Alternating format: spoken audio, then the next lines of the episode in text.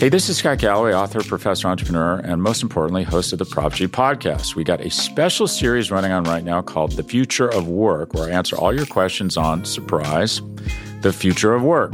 Questions including what are we missing when we work remotely, or how do we handle work life balance when a major opportunity comes knocking? From the provocative to the technical, we're offering insights you won't want to miss. So tune in to the future of work, a Prop G Pod special sponsored by Canva. You can find it on the Prop G Pod wherever you get your podcasts. Hello, gentle listener. Michael Kist here with a quick note about today's show. What you're going to be hearing today is part one, or the first half of BGN Radio 126 with Jimmy Kempski and Brandon Lee Gowton, covering two teams from Jimmy's excellent Dumpster Fire series. Those two teams are the New York Football Giants and the Washington Football Team. In part two, which will be released soon, you'll get the second half of the show, which focuses on the Dallas Cowboys. The reason for the split is due to some technical issues on my end. It's too boring to explain, and I apologize for the abrupt ending to this show and the cold open to the next one. Thank you for bearing with me on this, and we appreciate the support as always. So, with that qualified, BGN Radio coming up, episode 126, part one. Let's go. You're listening to BGN Radio with Brandon Lee Gowton and Jimmy Kempski.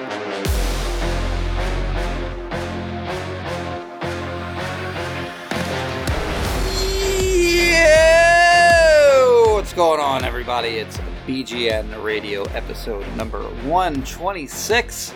With me, as always, is Brandon Lee Gowton of BleedingGreenNation.com. I am Jimmy Kempski from PhillyVoice.com. Brandon, what's going on, buddy? Jimmy, I want to start us off with a song. Special guest appearance here by the one, the only, Alan Williams. okay.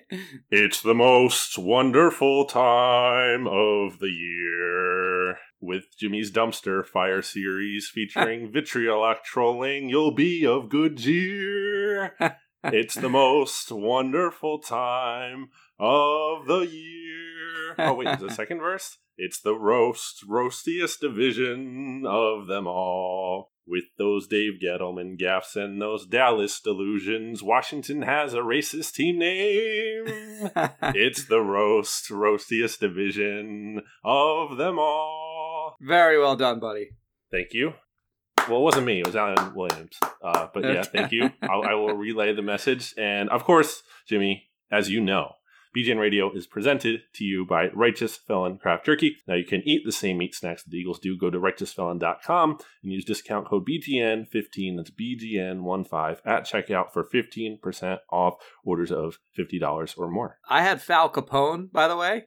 Delicious. Nice. There you go. Get it. You can get it with BGN15 at righteousfelon.com. Jimmy, we can't even delay any further. This is a huge week. Yes. It is the Dumpster Fire series week, which everyone loves. Obviously, it's a huge, it's a huge thing. You've been doing this for what, like fifty years now, right? It's been a while. Yeah, I did. I started doing them. I think I started it when I was with uh, Philly.com. Uh, so I guess it would have been like 2013. I started doing these, or maybe it was before. I don't remember exactly, but I've been doing them long enough, and they suck to do. Like they are not fun to write.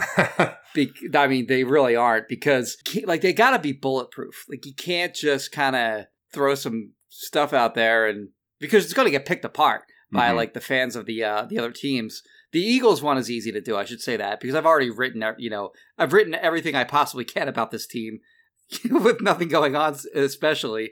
So like that's easy. Like it's easy to find the Eagles' ten biggest problems, you know, issues, reasons for concern, whatever, heading into the season. That's nothing. But the, the three other teams, are, you know, I don't follow them as I like. I know them well enough, but I don't follow them obviously as closely as I do the Eagles.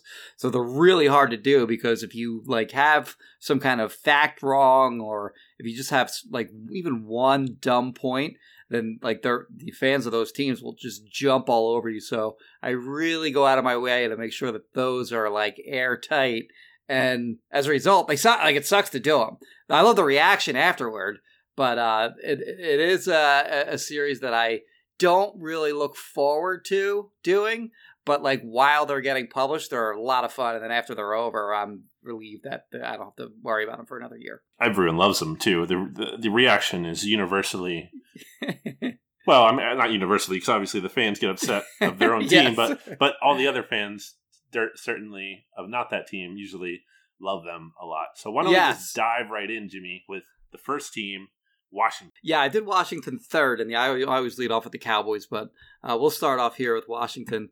I think it's more fun to write these when the te- like the other teams are actually good, so it's more fun, you know, tearing down a team that like actually has some talent.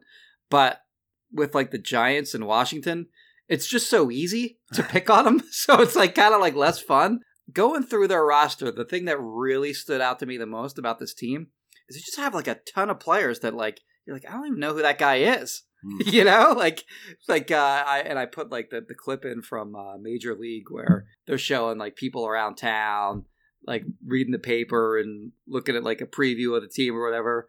And uh, you know they're like Mitchell, Mitchell Friedman? Mitchell, Mitchell Friedman. You know, it's like uh, Willie uh, Willie Hayes, Ricky Vaughn. I've never heard of these guys. There's a lot of that going on with the roster. But I think for me, you know, obviously, I think you start with any team with the quarterback. What what is your feeling on on Dwayne Haskins? Not a fan. I Okay. remember watching him last year when he first came in. I had an open mind. I didn't really have an, a strong opinion either way about him. uh, Sure. like from Ohio State, so I had a pretty open mind, and I was like, "All right, I'll see what this guy's about." And I remember, you know, just watching him, and I think I said this during the season last year when we were previewing uh, the second Washington game. He just reminded me of when I saw Mitchell Trubisky during his rookie year, and that he just looked like lost out there at times. Like, Okay. he didn't look ready. He didn't know what he was doing. Now, of course, I said that before the Eagles game, and he did pretty well against. The He them had a good game against the Eagles. Yeah, but that was one game against you know a defense that just wasn't as good against the road, Right. and has like Ronald Darby coming off injury and starting. So, so I think some of it was the Eagles' defense also just being like terrible in that game. I, I'm not really impressed. I thought you know for any good moments he had, I thought there was a, a lot more questions still to be answered there. And I am I'm not the biggest Dwayne Haskins believer. yeah. He held onto the ball for um, a long time. You know, per drop back. I forget what that number actually was. I It was like longest it. in the NFL. It, it was it was heading into the Eagles game. By the time the season was over, I guess that like they there was just that one game thereafter. I guess he was he got it out quickly or a little more Mhm. quickly in that last game because he wasn't the worst in the NFL anymore. But um, his sack percentage last year was twelve point five percent. So on twelve point five percent of his dropbacks, he got sacked, and that was the second worst over the last decade. It was actually the second worst over the last. I think it was 14 years, but I didn't want to put 14 years because that just looked, you know, because you know, like in that 15th year, there's somebody that was worse, you know. So I Mhm. just did like the last decade, and uh, the guy who, the only guy that had a worse sack percentage, ironically, was uh, RG three, Mm. and uh, that was the year after he came back from that injury, and they rushed him back too quickly, and he wound up taking a, some punishment that year. So uh, the last two quarterbacks with a sack percentage that high were both from the team from Landover, Maryland. And Jimmy, I just mentioned Ronald Darby. Ronald Darby is starting for Washington at cornerback. Yeah, so I, I got some. That was that was the one thing that I got heat on from all from from any of the three teams that I covered. Uh, that was the one pushback that I got was that you know they signed uh, Kyle Fuller this offseason.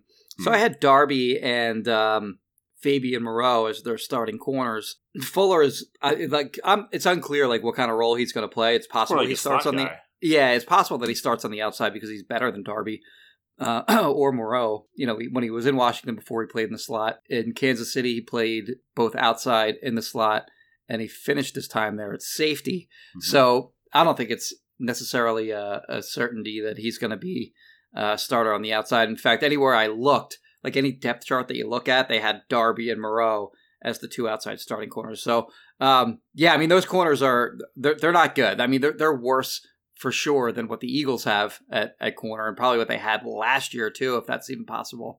But Darby, really bad year last year. Like to the and not only not like he was always kind of like iffy in terms of his availability and his durability, but he's just so bad last year. I think the biggest problem with him was his tackling. And then uh, there's some pretty funny clips of uh, Fabian Moreau just getting destroyed on routes. I included one of them in the article, but uh, he had a pretty bad year initially. He kind of uh, got a little better as the season went along, but yeah, their, their secondary was bad last year, and it's going to be bad again this year. And really, I mean, when you look at this team's projection, there are like a lot of, you know, whatever kind of projections have them contending for the number one overall pick really this year. Like Yeah. that speaks to the point of just the lack of talent on this roster. The one thing that they do have that has potential to be great is their defensive front. Yeah, but that's not what this series is about, Jimmy. That's not, I know, but I think I think we should just mention that Sure. when I publish these things, they're all about you know negative. Don't mention any of the positives or whatever. But here, I will note quickly right. five former uh, first round First round picks. So Chase Young this year, I think he's going to be awesome right up, right up, you know, right out of the Agreed. right out of the gate.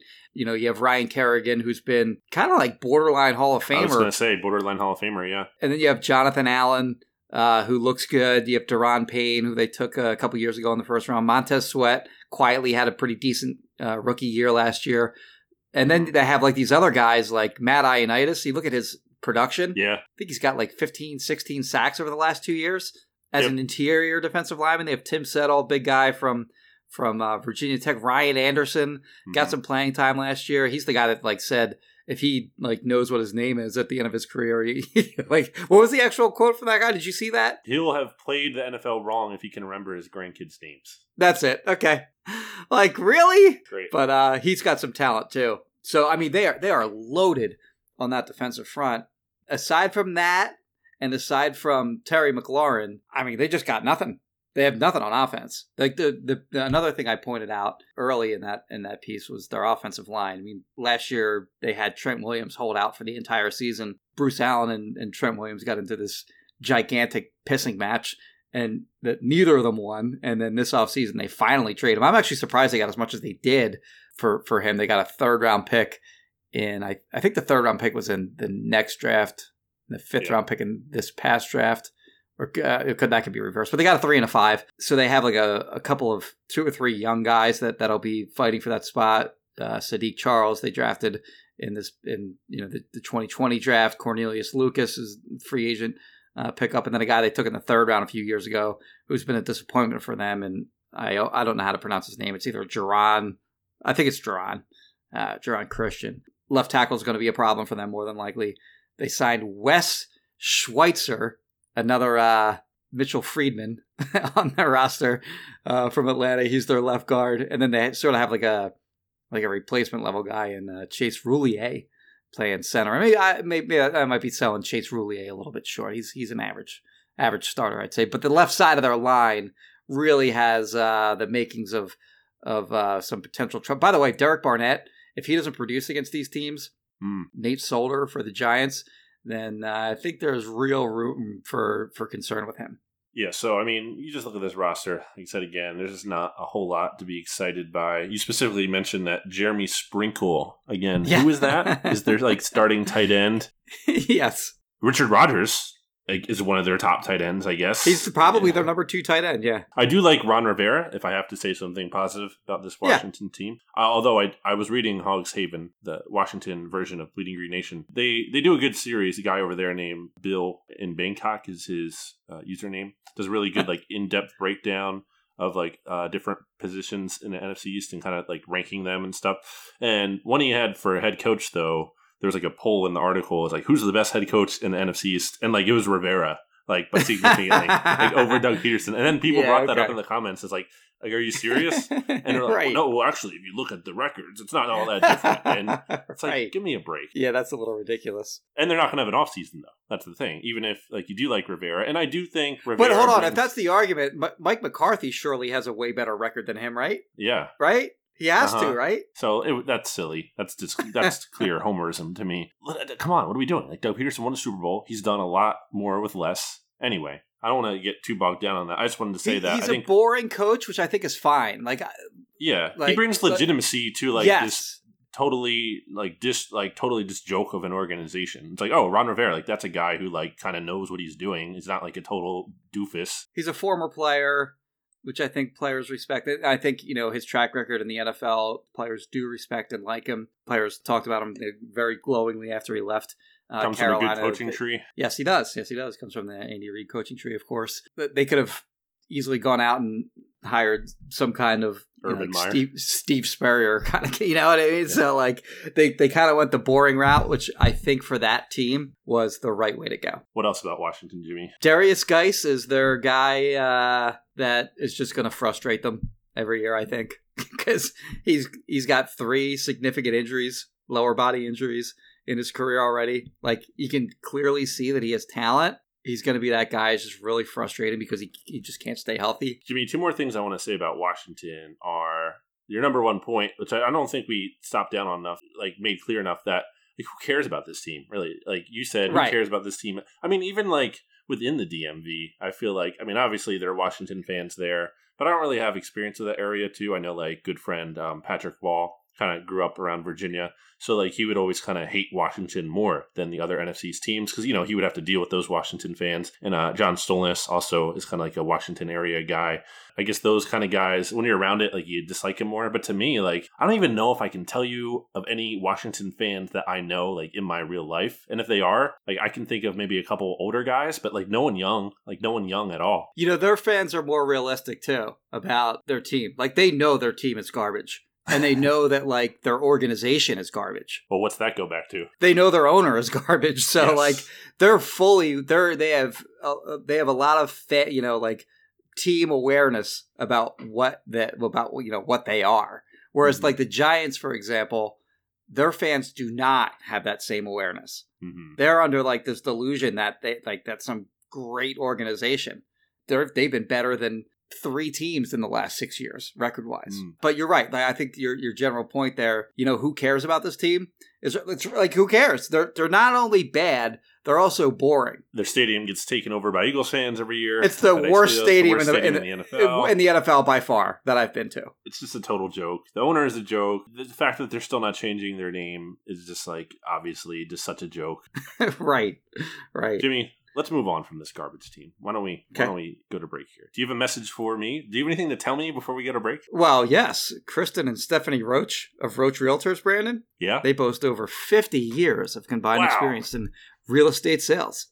If you're looking for a new home, they're dedicated to listening intently and matching individuals and families with a home and neighborhood that best fits their needs. And they are expert negotiators who know the market trends and can get you the best price possible.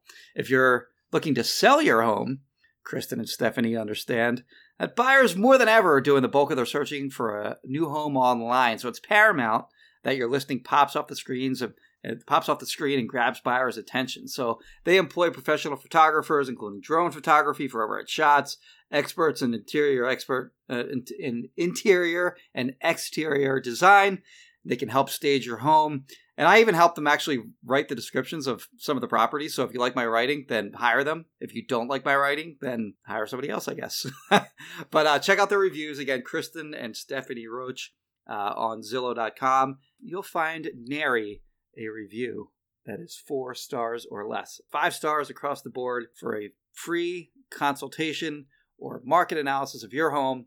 Call or text Kristen at 856 906 9295. I'll repeat that 856 906 9295. Or hell, you can just email me, jibby at phillyvoice.com. Brandon? Back after this. Back here on BGN Radio, episode 126, 126, with the NFC East roast slash dumpster fire series. We talked about Washington, Jimmy. Now let's start with a team that employs my favorite general manager in the NFL. In my opinion, this guy is my favorite general manager, Dave Gettleman of the New York Giants. I mean, don't you have to start with him when you talk about this team? He actually is my favorite uh, GM in the league because he's very Same. entertaining. I, I He- say that I mean, unironically, yes. He really is. He's entertaining, and the things he says, like uh, he's just like the things he says is crazy. He's crazy. He He's said age doesn't matter last year. Positional uh, importance doesn't matter. Position, positional value doesn't matter. Yeah, it's a crock. That's what it was. It's a crock. Totally in over his head. And he's been in the league forever too. Is like it's it's it's so weird that like guys like can last in the league as as long as he. Ha- I can't believe they didn't fire him this offseason. Like what does he what does he have to show for the two years that he was the GM and they keep him for another year? It's unreal. They hired they, they fired Pat Shurmur. Like you'd think that'd be an opportunity to just completely overhaul both the coaching staff and the front office, but they're like, you know what? Pat Shurmur, you were bad. You gotta go. Dave Gettleman, uh, you were somehow better at your job than Pat Shurmur was. Uh, Pat Shurmur was bad, clearly, but was Dave Gettleman better at his job than Pat Shurmur was at his job? Is that what is that what I'm to understand here? I mean, look at their roster and like, what are you what are you really pointing to? That's like, yes, like this is on the rise. This is promising. Like, is that really what you're telling me with Daniel Jones? And even if it is, like, okay, that's one thing. Look at the rest of the roster. Yeah, I mean they, they have Saquon, but they had to take they, they used him with a second overall pick. That's a that's an indictment. That's a joke. Yeah, that's yes, like that's laughable. the record I, I mentioned before. There's only three teams with a worse record of the last uh, six years than the Giants. Uh, over that span, they're th- they're 35 and 61 for uh, winning percentage of 365. They actually had a um, an eight and four record over that span over Washington. So if you take those 12 games out, they're 27 and 57 for a 321 winning percentage. The only teams with worse records. Did you did you read? Can you guess them? Did you read this? Do you already know what they what the answer is? Uh, I'm gonna get. Yeah, I did, but like the One of them's obvious. Yeah, Browns. Uh huh. Uh, now I'm seeing it here. The Jags are second, and then you have the Bucs first overall. Yeah, and at least the Jaguars made it to an AFC Championship game. Yeah, You know, like at least they have something to show. Where Giants did make the playoffs once within that span. yeah, but that was such like a fluky year. They had an easy schedule. They got blown out. Yeah. That was the boat. It's all been downhill. Yes, right. As soon as uh, OBJ was on that boat, it really has gone all downhill for them. But they, they, they had their point differential was really low. I think they were like eleven and five. They won Yeah. a lot of like against they won a lot of too. games by like one, two, or three points. It was pretty. It was pretty obvious that it was going to turn around the next year. Like they weren't going to have that same kind of luck, and that's exactly what happened. But that they've they've become in recent years. I mean, obviously they they have the two semi recent Super Bowls, I guess. Like the last one being in 2011, Hmm. but really in in the last you know half decade plus, they've they, they're one of the worst teams in the NFL. Every year when the Eagles play them, it's like a free win. Like that's. I know some of the games have been close. And the Eagles had to come back, but like, are you really scared of the Giants at all? To me, I really just assume it's always like we were going through the schedule of this year, predicting wins and losses. How can Yes. you possibly predict the Giants to beat the Eagles? Like, you can't do it. Like until you Yeah. actually see it happen. right. they're 20 and 4 now or something like that in, in the last 24 games like that's insane like division games are tough like i don't care you know usually like that's that's an accomplishment for the eagles to be able to do that. It's also an indictment of the giants and how just miserable they've been because like you know division things weird things can happen. Those games can be closer than you expect and there have been some meaningless like week 17 games in there too. But even despite all that like the eagles have just dominated this team and part of it has just been the Giants have been awful. Their defense entirely shreddable, except for like that one year where it was good. And I mean, Eli Manning obviously was a huge joke and overstayed his welcome. And the Giants were so dumb to hold on to him for as long as they did. I mean, it's just this entire joke of a team. They've been a joke of a team. I guess people feel like they have hope now because they have Daniel Jones, and I feel like Daniel Jones uh, exceeded my expectations. I think he exceeded expectations as a I would agree with that. Yeah. as a Uh-huh. I don't think he's a lost cause. I don't like. I think no, I think he's got he's got some talent. I'm with you there. he, he makes some like. Leg- I know you the Danny Dime is a nickname you hate, but like he legitimately makes some Yeah. like legit like dime throws. Like Yes. he makes some legitimately like wow throws. Uh, yeah, so I think he has talent. I'm definitely higher on him than I am Dwayne Haskins. I just think he showed more. But uh you kind of wrote here, Jimmy. Yeah, yeah. The big flaw in his game is is the turnovers. I mean, similar in some ways to Carson Wentz with the fumbling, Yeah. but not similar in any way to Carson Wentz with the number of you know interceptions that he threw last year. So there was only one game that he that he played last year where. Uh, he didn't have a turnover, and that was Yeah. Week 16 against Washington. Hmm. On the season, he had 12 picks. He had uh, 11 fumbles lost, uh, and he only became the starter in Week three. And he missed two games late in the season, so he only started yeah. the number of turnovers that he has is kind of crazy. And when you actually look at them, so I pulled video of every turnover that he had. Like some of the fumbles are like, you know, blindside hits where, or like a blindside guy reaching out and like knocking the ball out of his hands as he's throwing. You don't really blame him for those, maybe, but there's a lot of careless ones where he shouldn't have. he just he just flat out shouldn't have fumbled. And then some of the interceptions are just bad. Like we're not talking like like in the article. Uh, yeah, I remember like a big thing that Giants fans used to do back in the day. They just blame every Eli interception on Rueben Randle. like Rueben Randle ran the wrong route. Rueben Randle uh, didn't catch the ball and it shot up in the air and it got picked. It's all Rueben Randle's fault. Any, anything, anytime there's any Eli blame to go around, they point to Rueben Randle. So there's no Rueben Randle scenario going on with his picks. Like they're all like either bad throws, bad decisions or a combination of the two. So he's got to get a lot better in terms of uh, decision making and also just taking better care of the football because if he turns the ball over like as his career progresses the way that he is, he's basically just going to be Jay Cutler. I think he snowballs. I really do. Like I, I remember specifically watching that Week Seven game against the Cardinals last year, and I think he was like looking okay for a bit, but then like late in the game, he just like totally fell apart. Like he was pressing, he's just trying to do too much, and maybe you know that's something you kind of work on. He was a rookie. I think that's also just like a bad hallmark in quarterbacks. Like you see, where like okay, you know how they, how do they respond to a mistake? And I think with Jones, like he's clearly just kind of he's snowballing. Like you see these numbers, like it's it's like okay, he has three, two turnovers. Like it, it, it comes, it just like it's, it's like a bad start and then it just gets worse. I think that's a, a thing with him. And uh, yeah, like you said, I mean that the specifically the fumble that Jamal Adams just literally just runs up to him and like takes the ball out of his hands. like some of the carelessness Right, is really yes. bad. And I, I remember going back last year, and I don't have it in front of me now, and I didn't. I don't think I tracked it through the end of the year, but I was like looking back at his turnover slash fumble numbers through college, and like they're horrible. Like going, Yes. even going back to Duke, like so this has always been an issue. This isn't even just like a bad rookie season. Like this was a big issue at Duke for him. So like I don't think it's just totally going away. Yeah, 36 games at Duke. I don't know how many fumbles total he had, but I know that he lost 13 fumbles. hmm And in college, that's not good. Yeah. So, like, you know, in the NFL, like, these guys are, all, you know, th- th- they're a lot better in the NFL at ripping the ball away than they are in college. So, you had 13 lost fumbles in three years at Duke. That is really a bad stat. So, it's not just a fluky thing that happened in his rookie season in the NFL that goes back to his time in college. He's still dealing with an offensive line that is not, uh, certainly, at the very least, is not among the league's best. Right.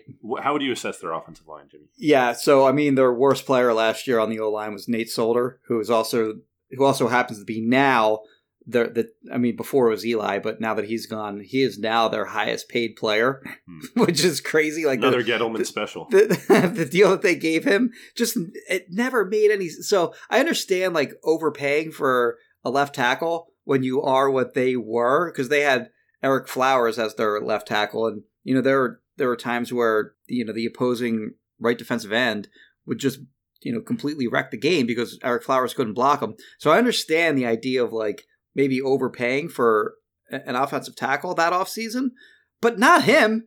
Like he was he was gonna be he was gonna turn 30 years old in like a month when they signed him. So when they signed him he was like 29 years and 11 months old.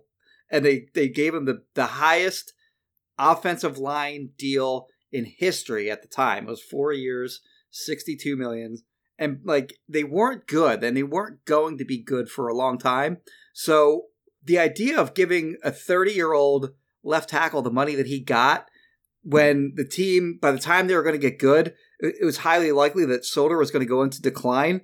It's just such a mind-blowingly dumb thing to do. And then they also traded sort of part of the OBJ deal. So they traded OBJ for a one and Peppers, and then separately they traded Olivier Vernon for Kevin Zeitler, the the right guard. Zeitler's getting up there in age too, so it's kind of the same thing. Like they traded, you know, their best pass rusher basically for uh, a guy that was uh, he's not as old as Solder, but again, the same concept where by the time the Giants are going to be good, like that guy's going to probably be in decline. So he just wanted to fix the offensive line, but no thought, amazingly, into the age of these players and how they're going to fit into the team's plan long term. Bad, Jimmy. It's not a good situation. Pro, Pro Football Focus had Solder down for uh, 11 sacks last year. That's where like my research kind of began on him uh, during you know while writing this. So I watched every giant sack on the season. And I got through like the first five or six games. Almost all these are Solder so far. Like, did he get a lot better as the season went along? And I'm thinking that can't be right because I know that like Vinny Curry got him for two Yeah. last year, so I know those are coming down the line, and they just kept coming and coming. Like I, I had him down for at least being at least part, at least partly culpable. Like I wouldn't necessarily put the sack on him for all of these, but at least partly culpable for 19 of their sacks last year. And seven forced fumbles. Yes, at least one of them was returned for a touchdown. It might have been two, Hmm. but he he kind of has an excuse. I didn't realize this until later, but I guess he his kid was diagnosed with with uh, I believe it was Hodgkin's. Jeez. So he did spend a lot of time during the season uh, in the hospital with his Mhm. kid. So he's that probably played a I mean Sure. not probably it's certainly Yeah. played a part in his bad season last year. But uh, nevertheless, heading into this season, that that is a, uh, a a troublesome spot, as is you know other parts of, of their offensive lines, namely center. They have a guy named Spencer Pulley, he's a replacement level guy. They have Andrew Thomas, who they drafted with the fourth overall pick. Which fine, I understand. You need you need to build up your offensive line. There Mhm. wasn't you know an obvious player that they should have taken instead of him. But again, you're looking at a rookie playing at right tackle. You want to list of some of the guys he's going to have to face next year? Brandon Graham. um, Yeah, I have it right here. It's Marcus Lawrence twice, yeah. Chase Young slash Ryan Kerrigan twice, Brandon Graham twice, Khalil Mack, Myles Garrett, T.J. Watt, Arik Arik Armstead, Dee Ford, Matt Judon, the Ravens, Isaiah Simmons, and then Jason Pierre-Paul. Like that's brutal.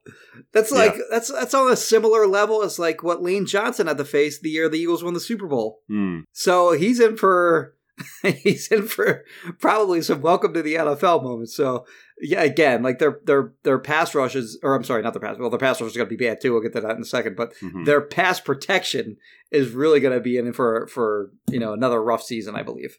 Yeah, and you just said it there. Their pass rush isn't good either. They're just not good in the trenches. yes, yeah, yeah. They're okay against the run. Like D- Doug, Yeah. Doug would would tell us like uh, off the record during the season that you know he, he felt like they had a really good run defense, and they better. Like like they're Mhm. all huge up front. Their three interior linemen are Dexter Lawrence, Dalvin Tomlinson, and Leonard. Will- well, Leonard Williams they picked up during the season last year. Mhm. But those are you know those are all 300 plus pound guys, and Dexter Lawrence is like you know like 340, 350. Dalvin Tomlinson's way up there. So I mean they better be good at stopping the run, you know. So, uh, but they they aren't good at, at getting to the quarterback. They're two edge rushers that have shown the most so far, and they're both young guys in uh, Lorenzo Carter and uh, Ximines. Uh, Old Dominion was it? Was he from? They both had four and a half sacks each uh, last year, so maybe there's some optimism for those guys. You know, those are essentially their leading sackers returning this year. Are Ximines and Carter both with 4.5, and then the three interior guys that I mentioned last year, they combined for six sacks last year. So not at all an intimidating. Like you look at Washington's front compared to this front, like Washington's, I don't Mhm. know, their seventh or eighth best pass rusher is probably the Giants' best pass rusher. Yeah, it's not a good group, and you know the secondary is also like they're still and, and the linebacker like the defense as a whole is just not really anything. Like who are you scared of on that defense? I mean, Nothing. uh, if you're trying to run the ball up the middle, maybe you're scared of that. Like you're, you don't maybe you don't love that because they had some good run stuffers, like you mentioned. But I mean, the secondary exposable. I thought Blake Martinez is a classic, like Dave Gettleman signing in that. Oh, Blake Martin. Blake Martinez, like, there's a recognizable name. He Yeah. started for the Packers. He's compiled stats, but like, he's slow. You you have him down here for a four point seven. Um, not good in coverage by all accounts and like so he's not even like a modern NFL linebacker, you know, and that's clearly you know not Dave Gettleman's mo or or forte, if you will, kind of being a modern football guy. And really, that comes down to like just to sum it up here about the Giants, like that kind of comes down to it for me. Why like why would you take this team seriously when the guy in charge of this roster is just like a total joke, doesn't know what he's doing. And then right. I don't even know what to make of Joe Judge. I know, you know, we've gone over here before that you don't like him or you're, Right. you're skeptical, and I get it, but I kind of just don't know either way. If I had to say, like, if I have to take a side here and have a take, I would say I'm not optimistic because he's inexperienced, first year head coach without this offseason, and you just look at the Belichick coaching tree, and it's not very good. It's very bad, actually. I think the indicators there aren't positive. I will allow for he's just such an unknown that there could be upside. I don't know. I just that's like kind of me throwing darts at the wall. I guess that's what you're kind of selling yourself on. If you're a Giants fan, you're like, well, maybe it could go right. I don't, I don't know, but that doesn't seem like the best case. So, so yeah, I think the Giants stink.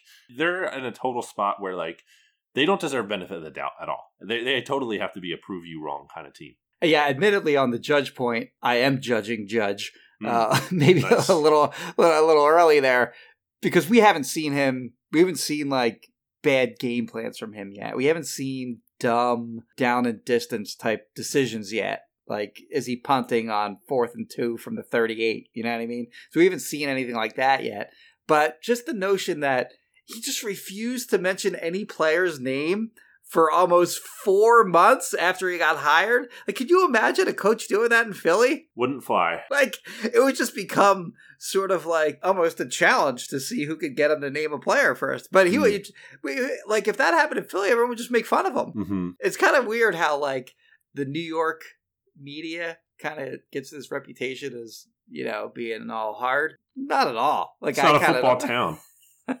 Kind of don't see that at all, where he was able to just kind of get away with that without being totally uh criticized is maybe the wrong word but like why? What what what is this what is this? I guess they did ask that and they he did give an answer but i i, I feel like he would have gotten killed for that in philly. Would have you know you would have mentioned some names a little earlier than he than he had but like you wouldn't even you wouldn't even like like at the combine for example he got asked if uh like what he liked about daniel jones and he was just like i'm not i'm not talking about any players like Mhm. it's just such a layup to just go yeah i think he's smart and he does this that and the other thing good and Yeah. like uh, that's it It's a That's the end of non-story.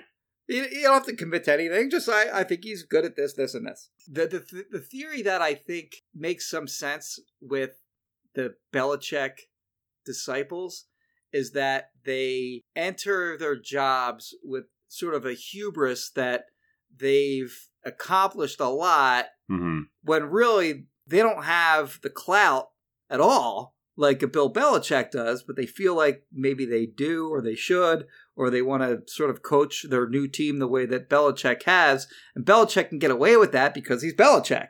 hmm But these guys can't. So, And they had a Hall of Fame quarterback. yeah, well, that's, yeah, that's part of it too. But I mean, there's no question that like Belichick can, does command sort of the, uh, Respect. they are the, the respect of his players. But these guys that get hired from his tree, they come, they go to these new places, and then they don't have that same respect from the players, and it kind of falls apart. Or that's it, it feels like that has happened with some of these Belichick disciples in the past. I'm not saying that's happening here, but there is a little bit of a hint of that with the not not mentioning players' names, which again is just weird. Jimmy, before we get to the final team here in the Yes. NFC's, the Dallas Cowboys, which I know everyone is really waiting for because that's the best one, obviously. Uh, I want to let you know, Jimmy, that BGN Radio is brought to you by Righteous Felon Craft Jerky, the meat snacks that fuel your Philadelphia Eagles. That's right, Righteous Felon Jerky and snack sticks are served at the Eagles NovaCare Complex Fueling Station, where players get their pre and post workout protein fix. If it's good enough for the Eagles, it's got to be good enough for you BGN radio listeners too. Righteous Felon is based in West Chester, Pennsylvania. It uses locally sourced all natural black Angus beef and is committed to elevating the meat snacks category with superior quality and creative branding. You can try all the flavors. Jimmy talked about his favorite, the what Fal Capone Foul earlier. Capone, yes. So there's a lot of different options. Definitely try them all. Why not? There's a bunch of good flavors. You can go to righteousfelon.com and use discount code BGN15. That's BGN15 at checkout to get 15% off your order. There's no limit on how many times you can use the discount code. So use BGN15 and make like your favorite team and load up on the same meat snacks the Philadelphia Eagles do. Jimmy, Back after this. B G N